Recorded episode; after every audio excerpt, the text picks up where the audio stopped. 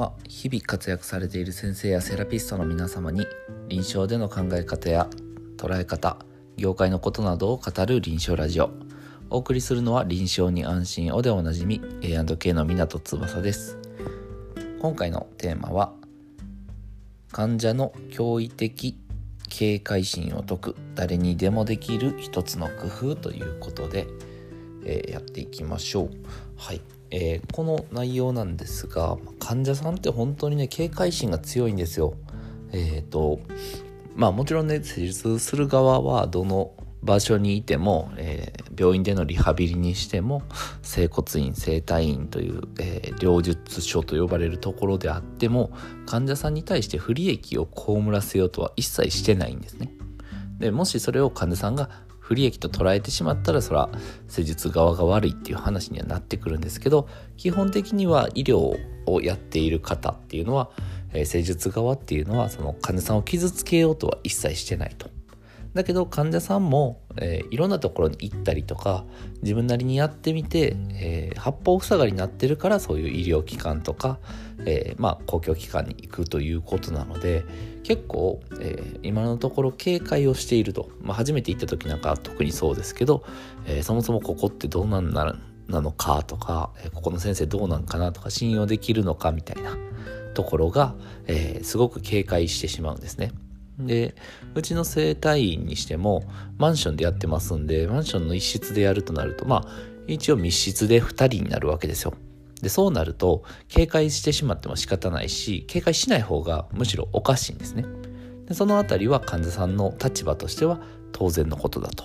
でそこに対してじゃあ施術側がそんなの気にせずに大丈夫っすよって言って、えー、適当に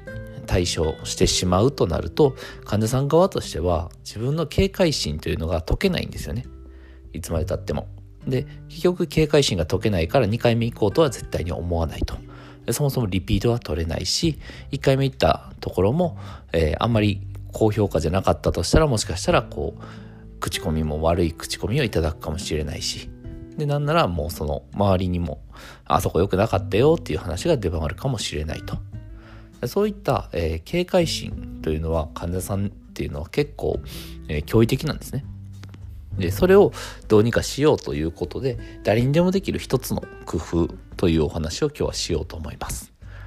えー、この一つの工夫というのが声のトーンを上げるということです。声のトーンを上げる。今このラジオを、えー、僕はお話ししてますけどこのラジオは、えーと19時にえー、アップロードするようにしてるので、ちょっと落ち着いた声で喋るようにしてます。ですけど、えー、このトーンよりももう、えー、1か2トーン高く、えー、だから、うん、そうですねっていうぐらい、えー、そうですねじゃなくて、そうですねっていう、まあ、関西弁の人はちょっと、え、関東弁に寄せるようなイメージで大丈夫です。そうなんですね。っていう風にこう少しこう明るさを持たせるとこれは声の低さとか、えー、高さとは全く関係なくて声のトーンって声が低くても上げることはできるし、えー、声が高くても下げることもできると。で声が高い人がかなりハイトーンで喋ってしまうとまあなんかその金切り声みたいにこう聞きづらくなったりとかうーってなってしまう人もおられるので声が高いなってもともと高いなと思う人は声のトーンを下げると。でそういうふうにしてちょうどいいトーンを、えー、探してください。患者さんの、えー、まあちょっとこうこの人やったら大丈夫かなって思ってもらえるようなそういうトーンっていうのが絶対あるので、えー、落ち着いたトーンだけの一辺倒じゃなくて落ち着いたトーンから少しちょっと、えー、テンポを上げたりとかしながら、まあ、明るい感じ。とか、えー、まあこの先生にやったら任せていいかなって思ってもらえるのって明るかったりポジティブだったりっていう発言の内容もあるんですけどやっぱり何で判断してるかというとやっぱりトーンなんですよね。こういうのトーンが終始こう低い感じのうんそうですねみたいなっていうような声のトーンの人なのかそんな低い声でもああそうですね確かにそうなんですけどてこうちょっとこう頑張ってあげようとしてるようなこういう声のトーンの人だと全然違うんですね印象が。前者の方は暗いなって思うし後者の方は声が低いけど明るい人だなっていうふうに聞こえるんです。でここは結構あの意識してない先生多いです。でなぜかというとそんなこと習わないし、えー、まあ本に書いてあるけど、えー、まあどういうことなのかなとかそこにま重要性がないと思ってしまうんですけど結局、えー、技術があれば来てくれるだろうって思う先生も多いわけですよ。で、えー、もう体のことだったらもうめちゃくちゃもう寝る間を惜しんで勉強する先生もそういう、えコミュニケーション的なところっていうのはあんまり時間をかけなかったりなんとなくで分かったつもりになっているともちろんそれは僕も当てはまることで分かったつもりになってるけどこうやって発信していると。でこの発信しているものを誰かが、えー、実践してくれたらそれで実証もされるんじゃないかなと思ってそれぐらいにしっかりいろんなことを考えて経験して、えー、発信させてもらってますんでこういった内容で、えー、まあ患者さんの警戒心というのを解いていくと。でこの、えー、まあ誰にでもできる工夫とするとこの声のトーンていうのですけど、えー、まあ基本はもそもそも工夫とか関係なく、えー、明るいという状態、まあ、笑顔を作るでもいいし、まあ、よく笑うでもいいし、楽しそうにするとか何、えー、て言うんですかね、まあ、明るいって言われるもの思われるものを、え、演出としてでもいいので、え、相手に見せると。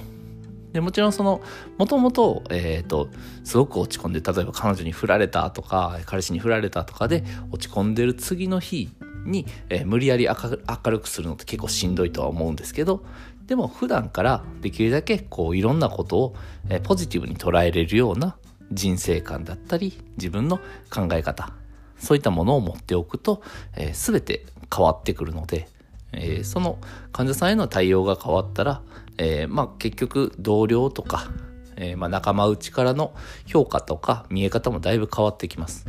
で、結局、まあ一人で整体とか整骨院されている方、先生だと、あの、まあ結局その自分のキャラとか自分の感覚、世界観、価値観っていうのがそのまま収入、収益に反映されますし、来てる患者さんがどういう態度を取るのかとか、えー、患者さんがどんな人が来るのかっていうのも結局自分がどんな人間であるかというところが、えー、とても反映されます。でなぜかわからないけどこう人間性変えようってこう決めたり、えー、こういうふうに変えていってるっていう最中には、えー、なぜか、えー、整体してるんやったら見てっていう声が結構続出します。つまり、え自分をこう変えていこうとしている先生のもとには新しい患者さんっていうのはどんどん来るんですよ。でも絶対に自分は変わらないとか、えー、これだけでやっていくとか、えー、まあ変化を望まない先生のもとにはやっぱり変化を望まない患者さん、まあ、つまりはそのまあ通ってるけど卒業したいと思ってない。通いたくて通ってる。みたいな人がやっぱり増えてしまうと。そうなってしまうとあの先生自体が不幸になるんですね。そのまあ卒業する気のない人患者さんにこう押しつぶされていくというか結局人間って、うん、まあまあ100人どうですかね。200人までぐらいだと思います、えー、見れて。でそれ以上になってくると、えー、だんだん手手を抜いたりとか、えー、それとかまあ自分が押しつぶされたりとかでしていくのでまあ200人もいないぐらいです。自分の中で、えー、この人たち、この100人を救うというふうに決めて、えー、その人たちだけをしっかり見るとかでもいいと思います、僕は。でそんな風に、あの、こう自分が、先生がめいらないようにするというのは、もう工夫どころか当たり前のこと、当然というか、そういったところもケアしつつ、で、プラスアルファ、えー、まあ、相手のこと、患者さんのことを思うのであれば、驚異的な、え、警戒心を持っていると。そもそも。じゃあそこを解くために声のトーンを一つ上げるだけでとか、えー、すごく声が高いとか、えー、まあ落ち着きがないとか言われるタイプの人は、えー、トーンを一つ下げるとかでしてまあ少しこう相手に寄り添う形で相手の好きそうなトーンというのを見つけてそのトーンで話すと。でそれがだんだん自分に合わないと思ってきたらその患者さんは自分の患者さんじゃないんですよ。自分では、えー、まあつかめない患者さん。でそうじゃなくてしっかり自分な自分なりに、えー、好きなトーンで喋っててでプラスアルファこの患者さんやったらこういうトーンの方がこういう話の方が好きやなって思ったらそういう話を積極的にしていくと。いうふうにして相手とのコミュニケーションをしっかり取れればちゃんと卒業させるっていうところまでは、え迎えるんじゃないかなと思っております。臨床ラジオでは臨床で活躍する先生やセラピストからの質問や体験談を募集中です。ラジオネーム内容を YouTube コメントか Instagram の DM からお待ちしております。採用された方には心からの感謝と何かしらを検討中です。それでは明日も一日臨床を楽しみましょう。臨床に安心をでおなじみ A&K の港翼でした。おやすみなさい。